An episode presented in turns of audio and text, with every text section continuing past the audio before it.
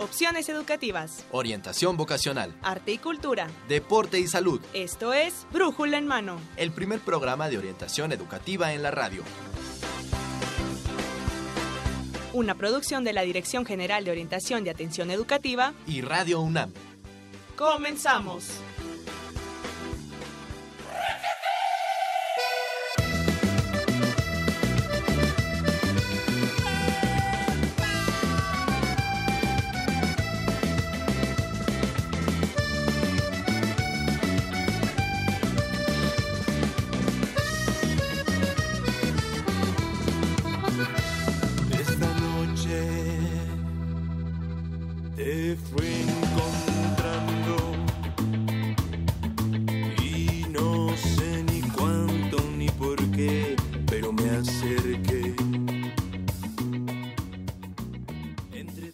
Hola, ¿qué tal amigos? Muy buenos días, sean bienvenidos a Brújula en Mano, el primer programa de orientación educativa en la radio que es una coproducción entre la Dirección General de Orientación y Atención Educativa, donde estamos atentos y, somos atentos, y Radio UNAM. Usted nos escucha a través del 860 de amplitud modulada y en internet en www.radiounam.unam.mx. 25 de julio 2016, programa número 1047. Estamos de vuelta, amigos, en vivo, porque a pesar de que nos estuvieran escuchando, estábamos grabados, ahora sí ya en vivo, estas voces las están escuchando con toda la alegría que tenemos para iniciar esta semana y cerrar el mes ya casi de julio. Ya vamos un poco más de medio año, así que quédese con nosotros, por favor. Mi nombre es Miguel González y lo invito a que se quede con nosotros y tengo el agrado de presentar en los micrófonos a mi queridísima Mercedes Anoto. Doctora Mercedes Anoto, académica orientadora de la Dirección General de Orientación y Atención Educativa. Mercedes, bienvenida. Gracias por estar aquí. ¿Cómo estás? Pues muy contenta de estar nuevamente en el programa y claro, estamos ahora en vivo. Un gusto, como siempre, y un saludo muy afectuoso a nuestros radioescuchas. Tenemos algunas sorpresas el día de hoy. Y bueno, pues les pedimos que se queden con nosotros. Los invitamos a acompañarnos en el transcurso de este programa.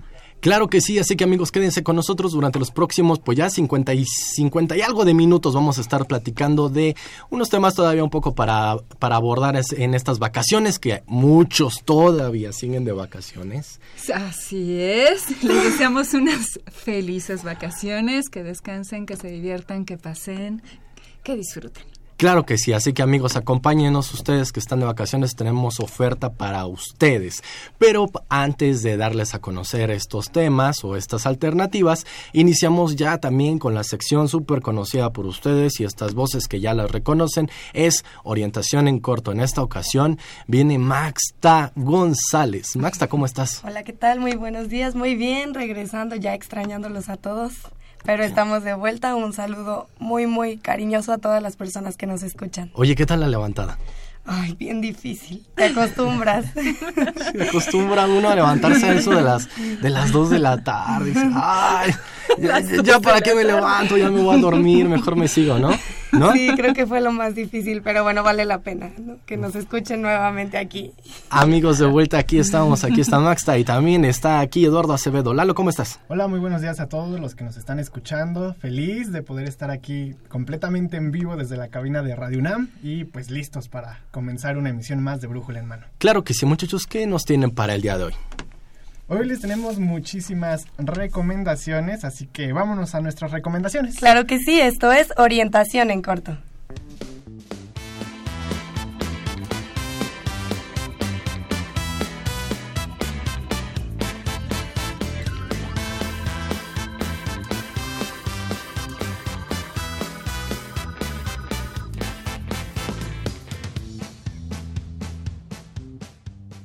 Bueno, pues estamos de vuelta después de estas ricas vacaciones y la UNAM está llena de cursos, diplomados y eventos a los cuales queremos invitarlos. Claro que sí, por ejemplo, la Dirección General de Cómputo y de Tecnologías de Información y Comunicación nos invita al diplomado Administración de Proyectos de Tecnologías de Información y Comunicación. Este curso es con opción a titulación para algunas carreras de la universidad, así que deben de estar muy atentos, Lalo. Así es, y yo les tengo más diplomados con opción eh, a titulación que serán impartidos en la Facultad de Estudios Superiores Iztacala, métodos de identificación en criminalística, intervención psicológica y jurídica en el proceso de divorcio o evaluación psicológica integral de niños, adolescentes y adultos. Todos estos diplomados empiezan en el mes de agosto y las inscripciones ya están abiertas. Está muy interesante, ¿no? Aparte los temas son muy, muy interesantes. Yo les traigo también estos cursos que se imparten en la Facultad de Estudios Superiores Acatlán, Publicidad y Promoción, Estrategias Efectivas de Comunicación, Inteligencia Emocional con Programación Neurolingüística y Argumentación Oral para Abogados o Liderazgo en el Trabajo cursos a los que pueden ir porque todavía estamos de vacaciones. Y en la Facultad de Estudios Superiores Cuautitlán se brindarán diplomados de finanzas corporativas, parasitología de pequeñas especies, elaboración de cortes comerciales o vinos. Tenemos un poquito de todo, ¿no? En todas las facultades para que nos acompañen. También queremos invitarlos al segundo concierto sinfónico dedicado a egresados de la, de la UNAM, perdón, The Beatles, Quinteto Británico que será el 22 de agosto en la sala Nezahualcóyotl a las 20 horas. Este es un evento que no se pueden perder y ya pueden ir viendo lo de, la, lo de sus boletos. Así es, de hecho me habían contado por ahí que, bueno, alguien, eh, algún conocido fue y dice que está muy, muy padre, eh, la verdad. Sí, cómo no. Bueno, y queremos que se animen a inscribirse al noveno concurso universitario de fotografía sobre el tabaquismo 2016. Puedes participar enviando hasta cinco fotografías inspiradas en el lema del Día Mundial sin Tabaco 2016. Prepárate para el empaquetado neutro. Claro que sí, en este concurso el primer lugar se llevará 7 mil pesos, el segundo 5 mil y el tercero 3 mil pesos y tienen hasta el 22 de septiembre, que es el día del cierre de la convocatoria. Un dinerito que a nadie le cae nada más. Y tienen buen tiempo para organizarlo, ¿no? Así es. Y para todos los amantes de la cultura física y el deporte, los invitamos a asistir a las actividades deportivas y de baile que se dan los jueves y viernes de 12 del día a 4 de la tarde en las islas de Ceú frente a la Dirección General de Orientación y Atención Educativa. Claro que sí, o a las clases de entrenamiento físico funcional los viernes de una y media a dos y media de la tarde. De igual manera en las islas frente a la de Goae. Todas estas clases son gratuitas y pues por ahí pasan a visitarnos, ¿no? Nos llevan algo de desayunar. Sí. bueno, no se olviden ver la transmisión en vivo de nuestro programa de radio a través de YouTube en nuestro canal Brújula en Mano. Claro que sí, y para más información de estas actividades, pónganse en contacto con nosotros al 5536 8989 y también al 5536 4339 o por Facebook Brújula en Mano o Twitter arroba Brújula en Mano. Estas fueron nuestras orientaciones, esto es orientación en corto y los orientamos Eduardo Acevedo y Maxta González. Regresamos los micrófonos a Brújula en Mano.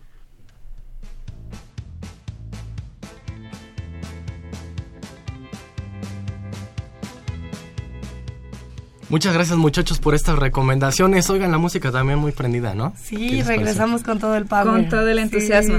De Catepec para el mundo, ellos son los lujosits de Catepec. Oigan, mi tierra. Mi tierra. La mía también.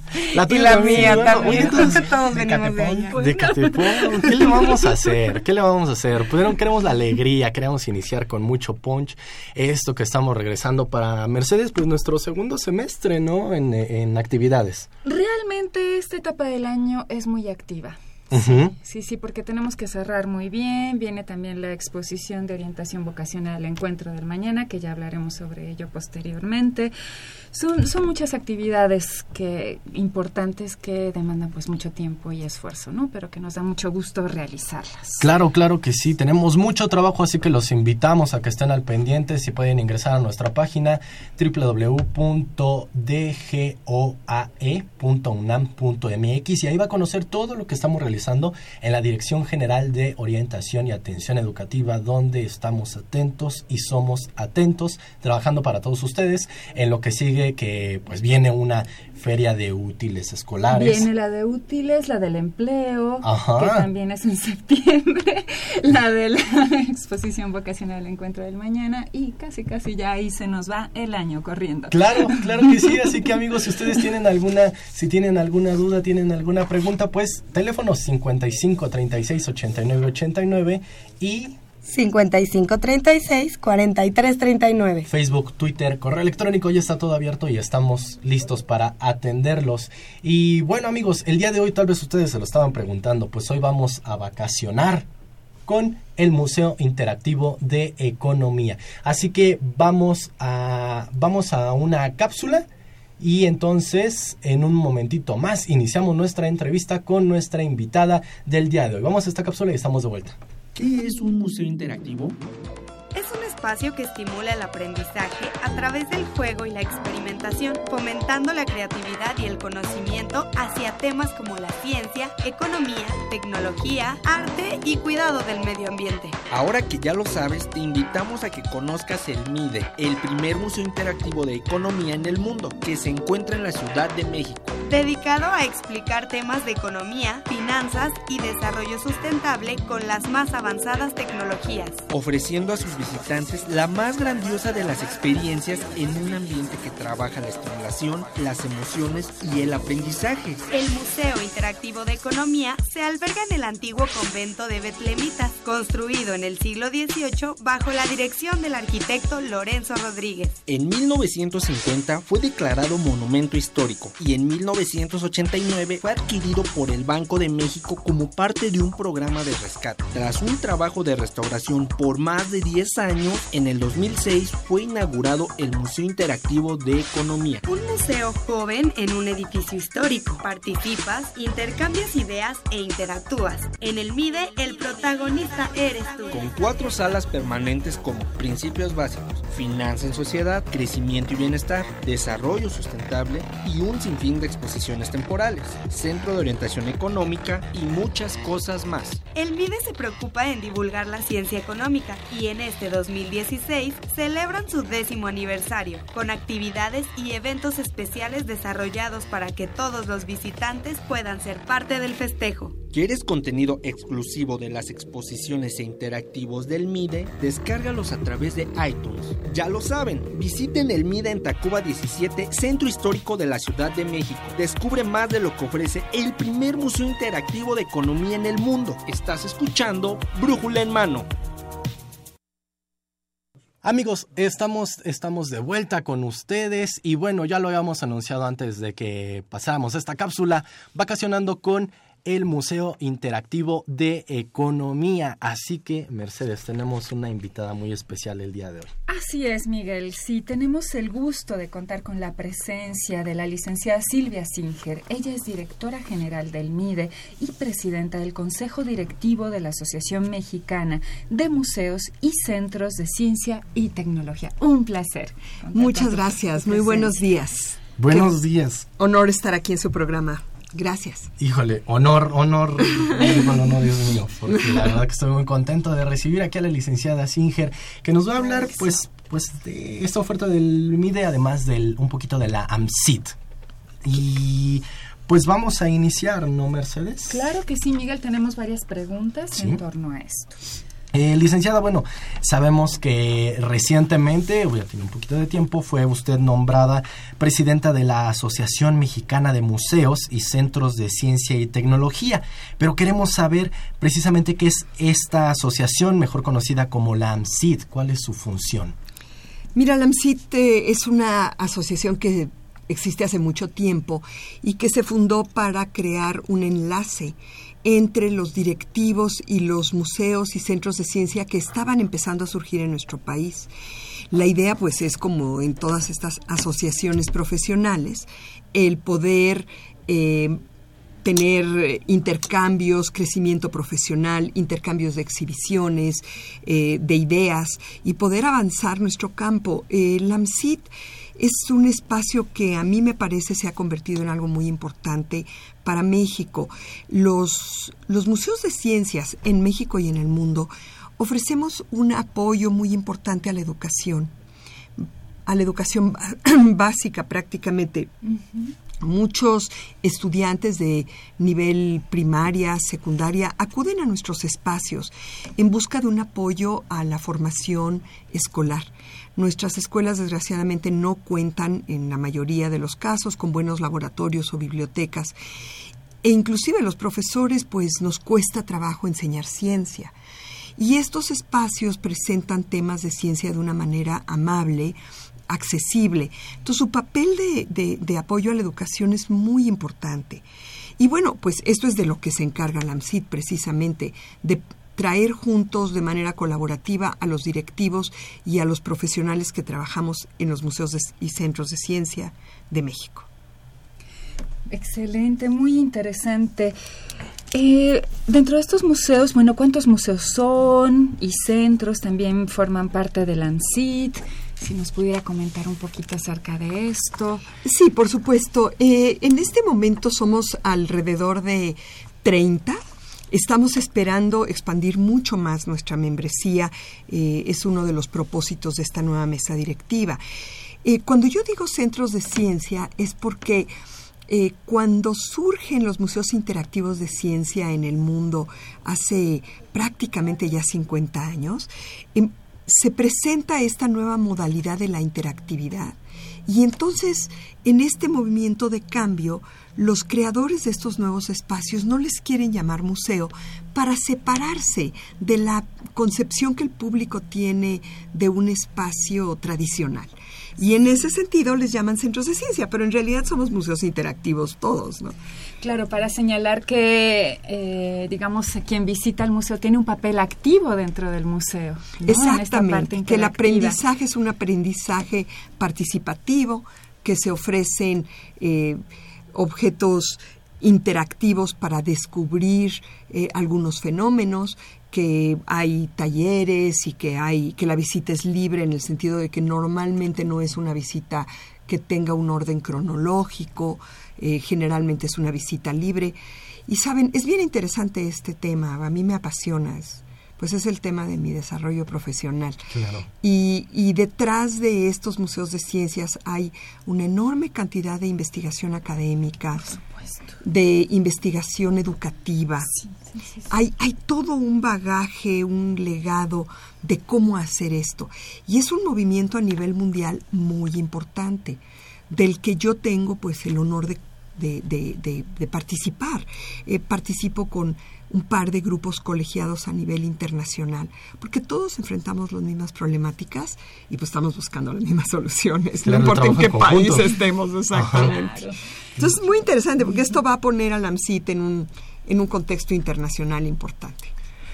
En este sentido, eh, con la confianza que me da Silvia, ¿qué es lo que viene para la, para la AMCIT? ¿Cuáles son los planes que tiene la nueva presidenta de esta AMCIT? Bueno, la verdad no son mis planes, digamos, son los planes de la comunidad que formamos. Más bien, yo traigo la responsabilidad de que los planes se lleven a cabo. No son tanto mis planes como los planes de esta comunidad, pero eh, sí tenemos planes muy importantes. Queremos empujar básicamente dos temas generales. Uno es la profesionalización de nuestro campo de acción. Eh, en México, desgraciadamente, hay muy pocas opciones para que los profesionales de los museos de ciencias nos formemos. No las hay en las universidades, salvo por la UNAM, que tiene eh, este diplomado en divulgación de la, de la ciencia, que está anidado en la Dirección General de Divulgación de la Ciencia, eh, que, que dirige el doctor José Franco. Eh, es, el único programa de este nivel. Fuera de eso no tenemos ningún otro lugar y la verdad el programa pues no es un programa que pueda tocar a los colegas fuera de la Ciudad de México o fuera de la propia UNAM. Necesitamos capacitarnos en muchas cosas todos los aspectos directivos, administrativos, de visión, de curaduría. Tenemos que capacitarnos en comunicación de la ciencia, en atención al público, en el uso de tecnologías emergentes. Y entonces, bueno, pues este es un programa que va a ser muy profundo durante los siguientes dos años. Eh, estamos buscando apoyos financieros para hacerlo bien y en grande. El programa empieza este agosto eh, con nuestro coloquio en la ciudad de Torreón, Coahuila, en donde tendremos por primera vez un programa muy enfocado a este tema, precisamente al del desarrollo profesional, con sesiones especiales para directivos, sesiones especiales para diseñadores, sesiones especiales para quien atiende a los públicos. Y después seguiremos con otras cosas a lo largo de los dos años. Parece que le están dando mucha importancia a la ciencia, ¿verdad? Pues esa es nuestra, nuestra razón de ser. nosotros somos espacios de comunicación de la ciencia. Qué maravilla. Somos un puente entre el quehacer científico que tiene su propio lenguaje y su propia manera de expresarse, a la cual no accedemos fácilmente los públicos, eh, diferentes tipos de público y eso, los públicos. Entonces nosotros somos ese puente. Hay muchos otros divulgadores de la ciencia. Hay quien hace ciencia, divulgación escrita, divulgación en radio. Ustedes tienen muchos programas. Eh, divulgación eh, a través de video, de cine. Y el museo a mí me parece como que el medio mejor porque los conjuga a todos, los convoca a todos y le da la bienvenida a todo. En el museo hay video, hay audio, hay escrito, hay gráfica, hay interactividad. Eh, sí, una diversidad de recursos para poder llegar a esos temas. Me parece excelente esta iniciativa que tienen de acercar la ciencia al público en general. Exacto. Que muy pocas veces se da. Es, bueno, no es tan fácil, digamos. Mira, Mercedes, ese es el tema, pues ese es esa es nuestra vocación. Eh, estamos convencidos que los públicos tienen que eh, entender cómo funciona el mundo que nos rodea. Las personas tenemos derecho y, por otro lado también la obligación de entender cómo funciona nuestro mundo para navegarlo de manera adecuada. Entonces, eh, estamos rodeados de avanzadísima tecnología eh, hay muchas posibilidades de bienestar que nos ofrece la ciencia. Como ciudadanos tenemos que comprenderlo. Y en, en, un momento más, cuando podamos platicar un poco del MIDE, verán cómo en ese sentido el MIDE es también un museo de ciencias, porque explica cómo funciona la sociedad. Justamente hacia allí vamos, hacia el MIDE. ¿De, qué se encarga el MIDE? ¿Cuál es el principal objetivo de, un museo como este? ¿no? Interactivo, de, economía. El primer museo interactivo de economía en el mundo. Así es. Eh, hace prácticamente 15 años, eh, el Banco de México estaba por terminar la restauración del maravilloso eh, edificio del antiguo convento de los Betlemitas que se encuentra ubicado en la esquina de Tacuba y Bolívar. Y eh, estaban decidiendo a qué dedicarlo. Originalmente lo habían adquirido para ampliar sus oficinas, pero se engarzaron en esta sensacional restauración que hicieron por más de 12 años. Es una restauración fantástica.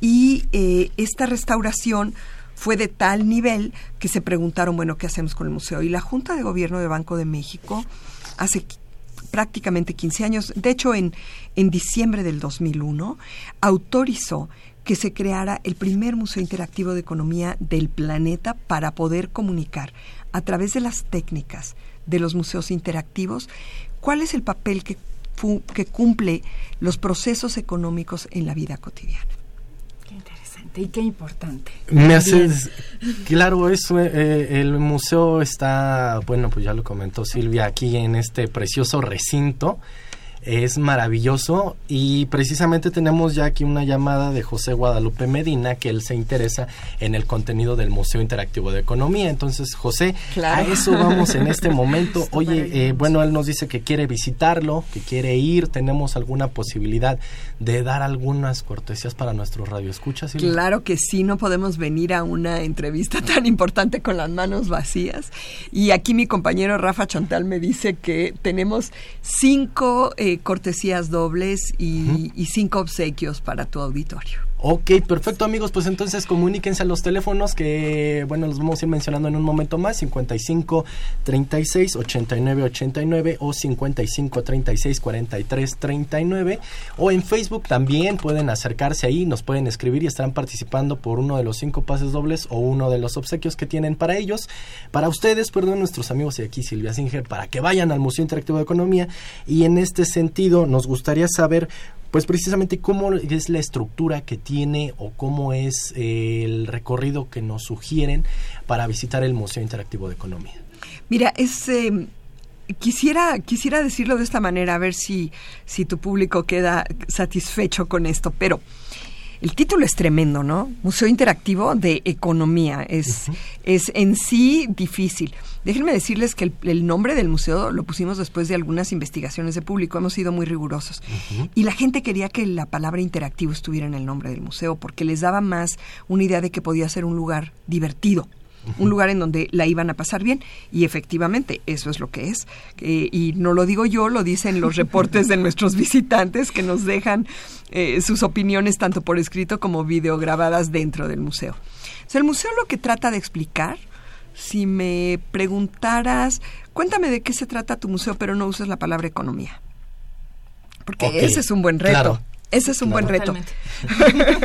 Ya me voy a autoentrevistar. Pero la verdad es que eh, si te digo de qué se trata el museo y no uso la palabra economía, te diría que el museo se trata de cómo en nuestras de juegos para tomar decisiones, jugar a tomar decisiones con otros visitantes o con quien te acompañe en torno a las decisiones que tomamos todo el tiempo en nuestra vida cotidiana. Esto está lleno de situaciones que vivimos todos, todos los días y retos para tomar decisiones de un modo u otro y encontrar, ojalá, en esta experiencia, que si valoramos la información y tomamos decisiones cuidadosamente, nuestro bienestar mejora. Que finalmente este es el trasfondo de los procesos económicos. Entonces, no somos un museo lleno de academia ni lleno de lecturas. Eh, quiero decirlo muy rápido antes de que alguien quiera cambiar de radio, de estación de radio, que el museo recibe con los brazos abiertos a chicos y a jóvenes y adultos que hemos tenido la suerte de, de ser muy atractivos para adolescentes y para jóvenes y que los niños la pasan súper. Entonces, este es otro tema que tiene que ver con este asunto de trabajar en museos de ciencia. No somos espacios para niños, somos espacios para la comunidad y la puedes pasar increíble. Aquí hay una área que se llama los conceptos básicos de economía. Bueno, de alguna manera le teníamos que llamar. Le va a salir a la luz el término. Sí. Pero déjame decirte de qué se trata. Ahí lo- los, los, los interactivos y las experiencias que, los momentos del museo que ofrecemos y las experiencias giran en torno a la escasez. Entonces, pues no solamente es escasez de dinero, que pues la mayor parte de la gente la sufrimos. Vaya, hasta la gente que tiene mucho dinero siente que no es suficiente. Eh, y el, el punto que está ahí detrás, digamos, académico teórico, es la escasez, es que tenemos deseos y necesidades ilimitadas y tenemos siempre recursos limitados para cumplirlos. Entonces, ¿qué vamos a hacer? Y lo que hacemos ahí es jugar el juego de la toma de las cosas que me gustan a mí y cómo tomo decisiones en torno a ellas. Y luego otros juegos sobre situaciones que viven los jóvenes o los niños cotidianamente y cómo tomamos decisiones y decidimos hacer unas cosas en lugar de otras está muy padre. Cómo producimos las cosas que consumimos en la sociedad y qué tipo de decisiones se toman para esos procesos. Y luego vamos llegando poco a poco tomando decisiones a un juego muy padre de una isla desierta donde tenemos que tener una colaboración para sobrevivir y culmina esta parte en nuestro ya muy conocido simulador del mercado, que es un juego fantástico de inmersión en donde nuestros visitantes juegan con, con unos eh, eh, aparatos, digamos, como si fueran unos teléfonos eh, de los llamados Sí. inteligentes, pero bueno, son, es, el- los, las computadoras no se ven, no están ahí, pero jugamos a vender y comprar en el mercado y entendemos cómo funciona el mercado y qué es la estructura de precios, sin palabras, sin lectura, sin nada formal. Claro, es, es muy maravilloso este simulador de mercado porque hasta incluso tiene, no sé si lo has visitado Mercedes, tiene una... Lo tengo pendiente. Eh, mm, yo, yo la verdad que estuve dos años de mi vida ahí en este Museo Interactivo de Economía. Coméntanos un poquito, ¿estabas haciendo servicio social? ¿Prácticas? No, prácticas. Eh, estaba, como, estaba como becario. Sí. Estaba como becario ahí en este sistema que tiene el, el Museo Interactivo de Economía, que es la mediación, como mediador, y la verdad que te brindaba muchas herramientas y vas descubriendo esta cadenita desde que todo se desencadena con una toma de decisiones. Tú dices, ¿cuál voy a dejar y cuál voy a tomar? ¿Cuál me va a representar un menor costo y cuál me va a, rendir un mayor beneficio? Y vas viendo toda la colaboración que se va haciendo, el producir, el hacer, el vivir en sociedad, el producir en sociedad, el, como dice Silvia, complementarse con alguien más y después producir algo y ponerlo en el mercado. A mí me encantaba el simulador de mercado e incluso suena la campana que te está indicando el tun tun tun y vámonos a vender cual si fuera la este la bolsa de valores y entonces tú te vas ahí y disfrutas tanto pero ya cuando te pones a analizarlo te das cuenta cómo es el mercado, los entes que forman parte de este mercado. Entonces sí está muy, muy interesante esto. Sí hay muchos contenidos, eh, pero son fáciles de digerir, la verdad. Y vamos jugando, como dice Silvia. Sí, son fáciles de digerir porque, ¿sabes que Lo que nosotros, nuestra estrategia de comunicación, que eso es lo que está fascinante, fue, a ver, si los, yo no soy economista, ¿eh? eso es muy importante decirlo. Y si los economistas me estaban enseñando a mí que la economía estaba en la vida cotidiana en todos lados, aquí en esta mesa, en esta cabina de radio, en la casa o en los espacios de trabajo donde están nuestros radioescuchas, pues entonces era cómo funcionaba nuestra vida cotidiana, ¿no? El tema era cómo funciona nuestra vida cotidiana. Y la verdad que lo que ha sido fascinante es usar esos ejemplos que vivimos todos. Te levantas en la mañana, suena el despertador, ¿qué haces? ¿Te quedas 10 minutos más? Te levantas en ese momento. Este, ¿Qué tipo de transporte vas a utilizar? Te equivocas la dirección a la que vas y entonces en lugar de llegar con el tipo de transporte en el que ibas, corres y gritas y paras un taxi donde se pueda.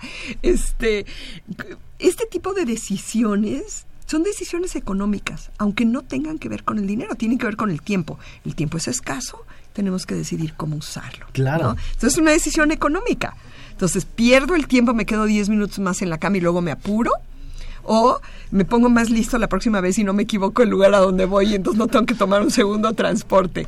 Este tipo de administración de los recursos es económico y no tiene que ver con el dinero necesariamente. Entonces es muy interesante descubrir que estamos rodeados de este tipo de decisiones que son de nuestra vida y que nos dan mayor o menor bienestar. Así es, fantástico este, este vínculo que logran con situaciones reales para seguir aprendiendo. Exacto, gracias. muy bien. Y bueno, tenemos también, eh, por ejemplo, en el piso 2, que tratan sobre finanzas en la sociedad. ¿Cómo abordan esto? Fíjate que este ha sido un tema de muchísimo razonamiento detrás. Porque cuando nosotros empezamos el museo, que como decíamos fue el primero, no teníamos referencias. Entonces, y nosotros queríamos hablar mucho de los principios básicos de economía, pero claro, llega un momento en que la economía se convierte en intercambio real. Eh, hay instituciones que son intermediarios financieros que permiten eh, estos intercambios. Eh, no solamente compramos y vendemos, pero lo hacemos con dinero y el dinero hoy día se maneja a través de instituciones. ¿Cómo las explicamos? Entonces nosotros teníamos una sala que renovamos para el, el año 2000 13 abrimos la, la nueva sala, porque ha habido un cambio muy importante en la situación de la educación financiera. Cuando nosotros creamos el museo, pues claro que había una necesidad, como había una necesidad de educación económica, pero no era una necesidad tan patente. A partir de la crisis económica que, mundial del 2008, eh, la OCDE y otras instituciones a nivel internacional empezaron a marcar la necesidad de que los países tuvieran programas de educación financiera para que la gente pudiera utilizar con mayor visión pues los, los eh, instrumentos que te ofrecen los intermediarios. Eh, si vas a tener una tarjeta de crédito, usarla con una mirada crítica. Exactamente, pero tienes que tener una visión crítica, tienes que tener criterio. Tienes que saber lo que tienes que leer antes de, firmarla y, aceptarla. Tienes que entender para qué usarla y para qué no usarla. Y luego tienes que verla en términos de tu presupuesto. ¿Qué es lo que sí puedes pagar? una vez que estás utilizando ese instrumento y qué es lo que no deberías de hacer porque no vas a poder enfrentar el pago. Entonces, pues esto no es magia, es como todo en la vida, hay que aprender.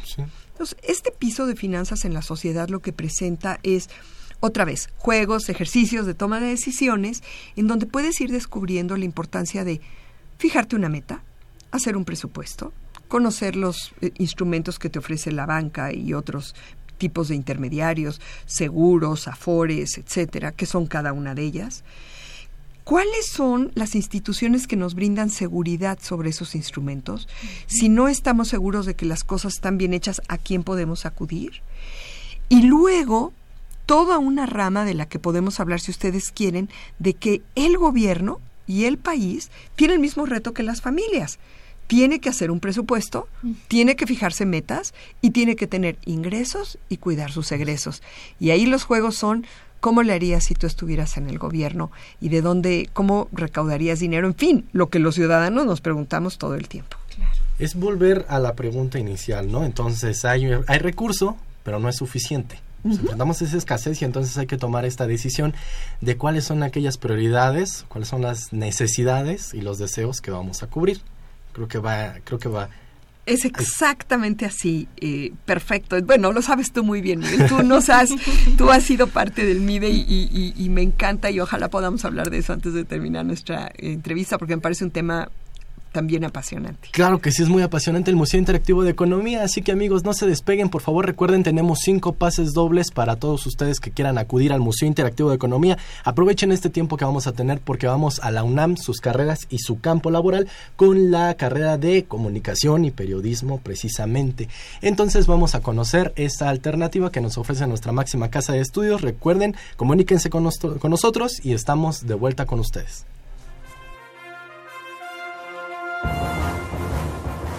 Muy buenos días, hoy es 13 de junio y este es un avance informativo. Son detenidas, acorraladas y privadas de su libertad las vocales. Esto después de protagonizar una marcha en pleno paseo de la reforma. Y mire usted que la estación del Metro Pantitlán gana el Premio Nobel de Física por demostrar que dos cuerpos, incluso tres o cuatro, sí pueden ocupar el mismo lugar al mismo tiempo. Además, especialistas en física cuántica anunciaron, informaron, declamaron que tendrán una cumbre en Oslo, Noruega.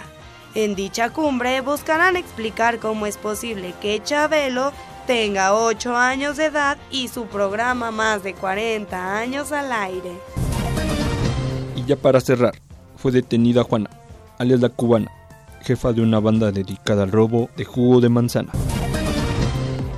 La licenciatura en Comunicación y Periodismo forma profesionales capaces de analizar y evaluar críticamente el fenómeno de la comunicación. Prepara a personas capaces de cubrir el campo comunicacional y periodístico en sus diferentes vertientes mediante el análisis, la producción y la emisión de mensajes. El aspirante a esta carrera debe tener facilidad para el manejo, la comparación y el análisis de los sucesos, y es indispensable el conocimiento de la gramática, disponibilidad para la lectura, dominio de la redacción y capacidad en el uso del lenguaje verbal y escrito. Es importante poseer la facilidad de trato personal y habilidad para trabajar en equipo, así como la imaginación, la creatividad y la inventiva. El comunicador ejerce la profesión fundamentalmente en los diversos medios de comunicación masiva, empresas periodísticas y editoriales. Comunicación y periodismo es una de las 117 licenciaturas que ofrece la UNAM y la puedes estudiar en la Facultad de Estudios Superiores Aragón. Esto fue la UNAM, sus carreras y su campo laboral. Nosotros somos Antonio Peralta y Maxta González.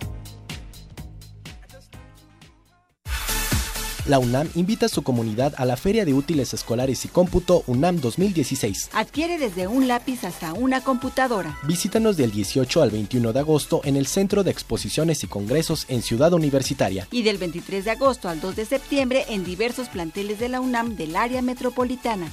Consulta la programación en www.utilesycomputo.unam.mx www.utilesycomputo.unam.mx Amigos, estamos de vuelta. Muchas gracias que se siguen comunicando con nosotros. Y Mercedes, tenemos llamadas. Yo tengo aquí la llamada de Carlos Herrera. Él se comunica de Coyotepec y nos dice, no camines adelante de mí porque no te puedo seguir.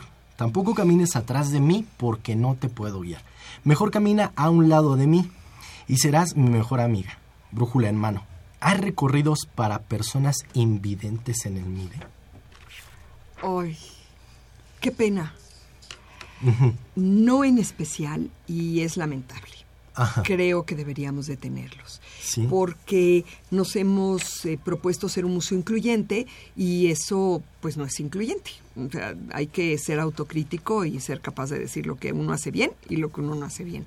La verdad, eso nos falla. Tenemos, tenemos eh, un programa para débiles visuales, pero no invidentes, y tenemos también un programa muy padre entre nuestros voluntarios y nuestros mediadores con eh, alguna institución que nos ayuda, eh, que tenemos personas con problemas de aprendizaje que son también guías del museo y que ayudan a otros. Entonces, sí tratamos de ser incluyentes con las capacidades diferentes, pero no hay un programa para lo bueno aquí es que ya están trabajando. Ah, en eso estamos y nos llevamos una tarea importante de este programa. Claro que sí. María del Carmen López Quevedo también se comunica con nosotros, felicita el programa. Es muy importante que existan programas de orientación educativa. Así que muchas gracias. Eh, tenemos también más llamadas. Rebeca Aldama también se ha comunicado con nosotros, felicita el programa y los temas que abordamos. Muchísimas gracias, Rebeca.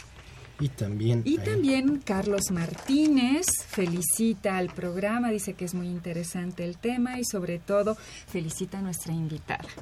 Le gustaría que incluyéramos temas como el gasto de energía y retomar autores como Rifkin, sociólogo. Pues, Muchas gracias. ¿Qué crees, Carlos? Vamos para allá porque precisamente el Museo Interactivo de Economía, bueno, tiene aquí una parte, una de las áreas que es crecimiento y bienestar, pero el aulo de lo más reciente que tiene es la sala dedicada al desarrollo sustentable y creo que tiene mucho que ver con, yo creo, el gusto de Silvia, porque Silvia, tú eres bióloga. Yo soy bióloga, pero no te creas que pusimos eh, que esa sala está ahí porque yo soy bióloga, sino porque el desarrollo sustentable es el tema inevitable, el tema fundamental del bienestar. Y en la sala del museo lo hemos abordado de una manera peculiar, distinta, no es como una sala de medio ambiente en un museo de historia natural o en un museo de ciencias más eh, típico. Nosotros aquí eh, decimos, eh, tomamos tres procesos y los ponemos juntos porque así es la realidad en la que vivimos hoy día en nuestro planeta.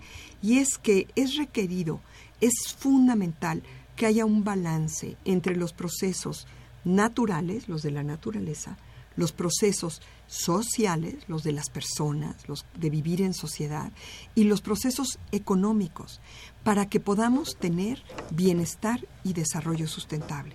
Entonces, no podemos tener un desarrollo adecuado si solamente favorecemos el crecimiento económico sin fijarnos qué pasa con la naturaleza y qué pasa con las personas. No podemos tener un desarrollo adecuado y bienestar si solo nos preocupamos por las comunidades, pero no vemos por sus satisfactores en, en, términos de bienes y servicios o por la manera en la que estas personas se relacionan con la naturaleza. Y tampoco es realista pensar que las personas van a vivir mejor, vamos a tener bienestar si solamente cuidáramos los recursos naturales. ¿Por qué? Porque también hay necesidades sociales. Entonces, este es un balance que tenemos que buscar y lo que está fantástico, esta es la sala que visita el 100% de la gente que llega al museo, pues está súper divertida y toca nuestro quehacer cotidiano y aquí te das cuenta cómo como consumidor tienes un poder increíble sobre la manera en la que se cuida la naturaleza.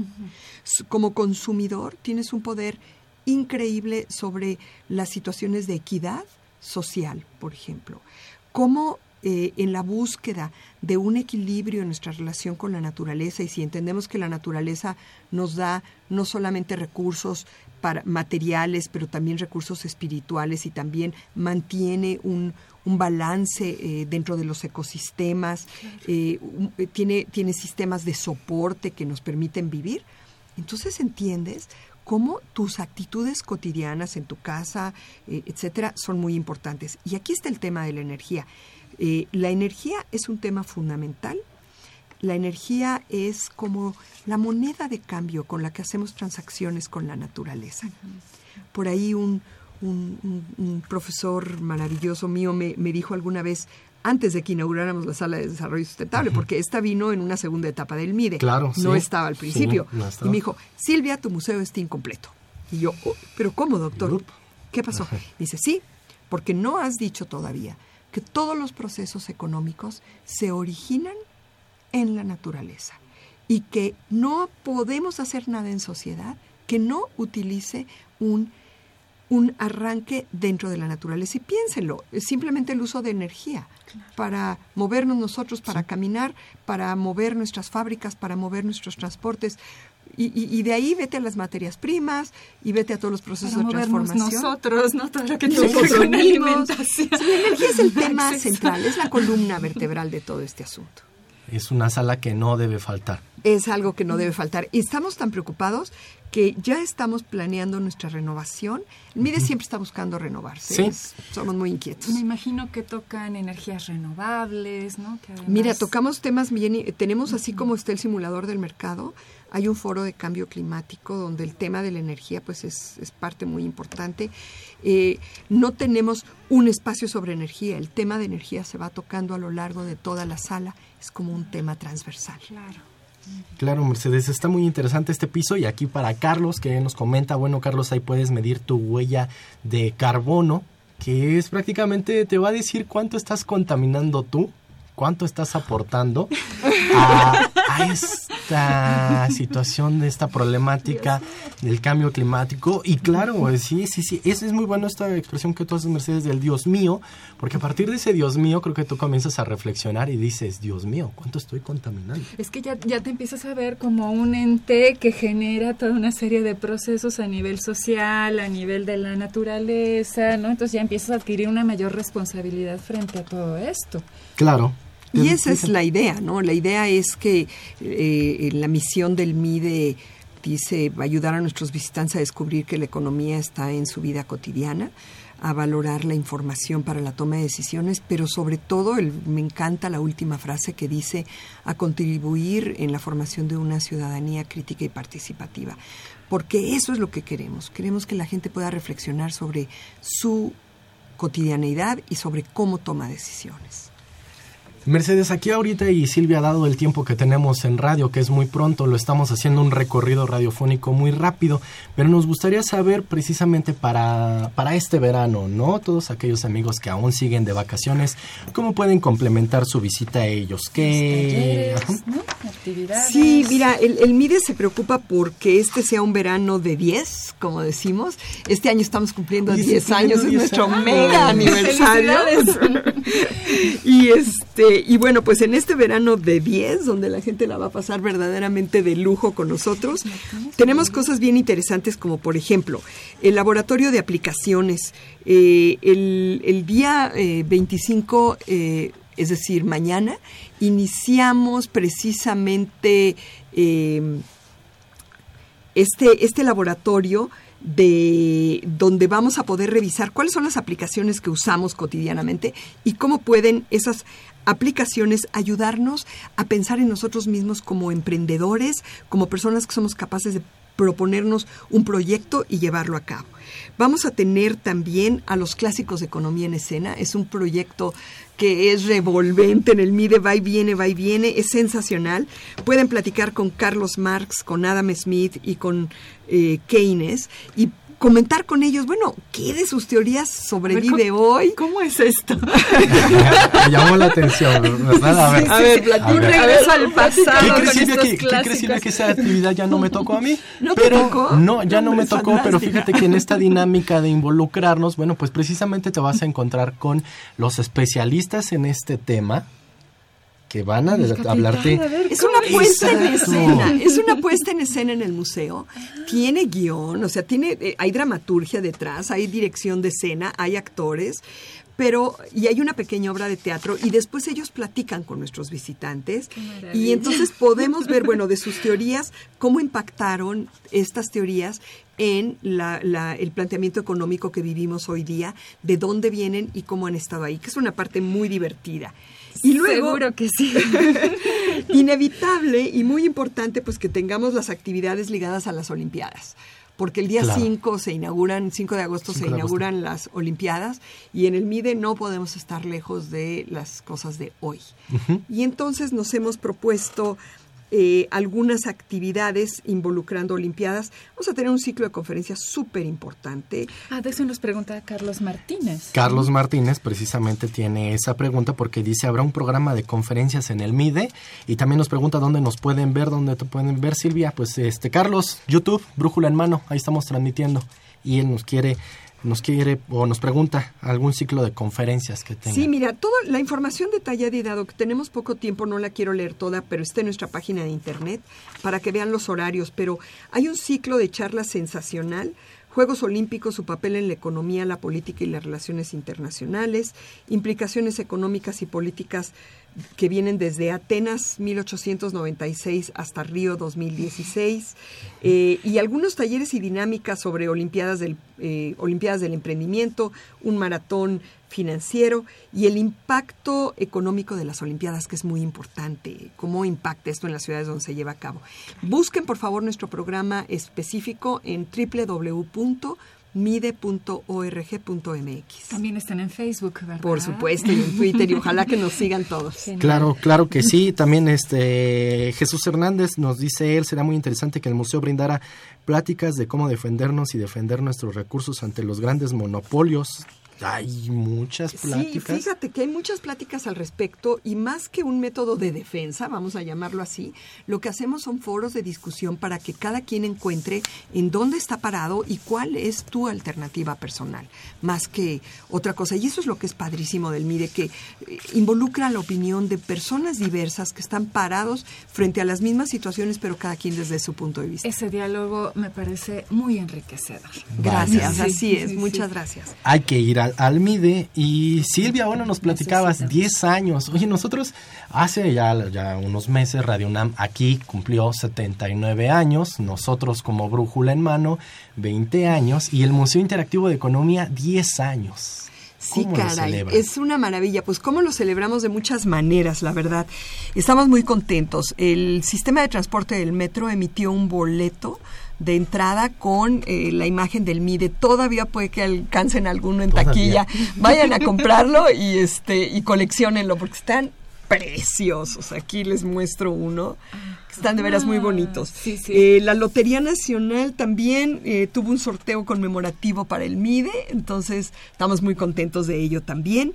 Vamos a publicar dos dos, dos, dos pequeñas publicaciones, una sobre cómo se hizo el MIDE, porque claro, después de 10 años ya han surgido otros museos con nuestro modelo y que incluso nosotros hemos asesorado, y los, las 10 ideas que le dan cabida al MIDE. En cuanto esté esta publicación que será en el mes de septiembre, los primeros días de septiembre, les haré llegar un par de ejemplares. Muchas gracias. Para que los puedan ustedes revisar y comentar. Y eh, pues tendremos... Eh, algunas celebraciones internas. recientemente partimos nuestro pastel, entonces estamos muy contentos. Un, pastel impresionante, pero también tienen eh, muchas actividades. Estuvimos también ahí en el sorteo de la Lotería Nacional, no pudimos ir a la develación del boleto, pero nos comenta Silvia que hay más actividades, Mercedes. Así es. Bueno, a partir de lo que nos comenta la licenciada Sirge, eh, Singer, perdón, de que surgen otros museos, ¿no? En relación con el MIDE y llevan a cabo también una conferencia anual de esta Federación Internacional Sí, fíjate que es padrísimo. Mientras que cuando empezamos el proyecto, yo me enfrenté a cómo lo hacemos, porque no hay referentes pues nosotros nos empezamos a convertir en el referente de los que querían hacer lo mismo. Entonces, el MIDE da asesorías y hemos asesorado a varias instituciones que han creado sus pequeños, todos son muy pequeñitos, museos de economía y finanzas en diferentes partes del mundo. Hay uno muy padre en Turín, Italia, en Grecia, en Turquía, eh, y están surgiendo tres muy grandes que todavía no son inaugurados, que vienen para Inglaterra, Francia y Canadá. Y esos tres museos grandes los ha asesorado. Entonces, él mide. México es el pionero y es México quien pone la muestra. Híjole, esta conferencia anual... Eh, Vamos a recibir a, los directivos y a, los, a la gente que hace divulgación de la ciencia y divulgación de la economía y educación económica y financiera el día 8 y 9 de septiembre en nuestro museo, entonces vamos a estar de manteles largos. Wow. 8 de septiembre, la verdad que es muy, para mí es una gran alegría saber que este Museo Interactivo de Economía sigue, que es un referente, un referente, también en cómo acerca los contenidos a su público, porque como lo comentaba yo al inicio, no es un recorrido guiado, y Silvio también lo decía, no es pase por aquí, luego a lo que sigue, pasamos al siguiente, anota algo rápido. Una de las cosas que a mí me agrada mucho del MIDE es que el público no tiene que estar escribiendo al lado de o estar en un tótem y estar escribiendo, sino que al final te puedes enviar la información y así tú te enfocas únicamente en pasar tu estancia en el MIDE jugando, conociendo y llevándote estos, eh, estos conocimientos. Y gracias a los muchachos que están ahí, entre mediadores y voluntarios que complementan todos estos talleres y actividades, pues te van a hacer algunas preguntas que te van a hacer reflexionar. Precisamente algunos nos preguntan, ¿qué, le, qué recomendaría visitar en la primera vez? Nos dice esto Josefina Cruz, nos felicita por el regreso de vacaciones. Gracias, Josefina. Yo digo que hay que darle una vuelta a todo y detenerte donde te llame la atención y estoy segura de que vas a quedar darte invitada a regresar. Eh, nosotros estamos, eh, ve y simplemente disfrútalo, creo que de eso se trata.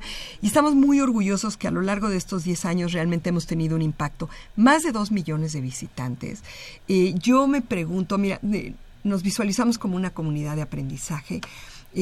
Personas que son chicos, que están estudiando sus carreras, son nuestros mediadores y quienes nos ayudan eh, y quienes dan la cara viva del museo, se forman, aprenden, transforman sus vidas. Yo me pregunto siempre, ¿en dónde están esos mediadores de hace 10 años? que hoy seguramente han avanzado en sus carreras, que tienen una visión del mundo distinta. Espero que el MIDE haya dejado una pequeña semilla en su vida. Creo que Miguel es un, es, es un ejemplo del que estamos muy orgullosos. Ustedes, Radio Escuchas, lo conocen mejor que yo. Y él pasó por el MIDE y fue parte de este equipo hace cuánto tiempo, Miguel? Ya hace, hace cinco años. Qué maravilla. Estar en el quinto aniversario, entonces. Qué gusto, pues ve qué orgullo nos da. Gracias, gracias. También nos ha llamado Janine Aranda, muchas gracias. Dice que es un programa muy interesante y el MIDE es uno de los mejores museos que hay en México. Ay, muchas gracias. Dice, le gustaría llevar a sus sobrinos en estas vacaciones y pregunta qué le recomendarían a los niños que visiten el museo. Pues, todo. todo. En realidad hay, hay muchas cosas especiales, pero nuestros mediadores siempre estarán ahí para apoyarte, para darte alguna orientación, para que la pasen increíble. Claro. Eh, Silvia, prácticamente el programa se nos está terminando. Nos gustaría que nos comentaran o que nos comentaras los horarios, eh, la ubicación, costos que tenga este Museo Interactivo de Economía. Claro que sí. El, el museo está ubicado en la calle de Tacuba número 17, es casi esquina con Bolívar, eh, parada del metro Allende o Bellas Artes. fácil de llegar, abierto este verano, no se lo pierdan. La gente le tiene miedo al centro histórico en el verano, al revés, es mucho más fácil llegar en el verano, déjenme decírselos. El costo de entrada es 60 pesos para estudiantes con credencial, adultos mayores, profesores, 70 pesos a público general. Y eh, nuestros talleres, en su mayoría los talleres del, de verano son gratuitos y alguno que otro tendrá un costo especial. Eh, pero en realidad los 60 pesos de entrada cubren prácticamente toda la experiencia. Eh, los invitamos a venir, disfruten nuestro museo, pueden quedarse a comer algo en nuestra cafetería que es muy rica y si no, hay mucho que hacer en el centro histórico que es un gran lugar. Claro que sí, visiten www.mide.org MX para que conozcan toda la oferta de este museo interactivo. Y bueno, pues visítenlo. Nosotros se nos ha terminado el tiempo. Muchas este, gracias por invitarme. Queremos agradecer a la licenciada Silvia Singer, directora general del MIDE y presidenta del Consejo Directivo de la AMSIT. Muchas felicidades Silvia por también este nombramiento, los 10 años y los 2 millones de visitas en el MIDE. Y Mercedes, pues se nos acabó el programa. Así es, así es, pero tenemos aquí la invitación a que visiten este museo. Claro que sí, y que nos escuchen el próximo lunes, porque tenemos un tema que es sorpresa. Tema sorpresa para todos ustedes. Síganse comunicando con nosotros si quieren ir a este Museo Interactivo de Economía. Agradecemos a Silvia. Muchas gracias por haber estado gracias. aquí. Gracias a todos ustedes que nos escucharon. Queremos agradecer en los controles técnicos a Crescencio Suárez Blancas en la producción y locución, Eduardo Acevedo, Maxta González y Antonio Peralta en la producción de YouTube, a Eduardo Acevedo en la producción general, a Saúl Rodríguez y a Marina Estrella y en la conducción estuvimos y Miguel González. Hasta la próxima.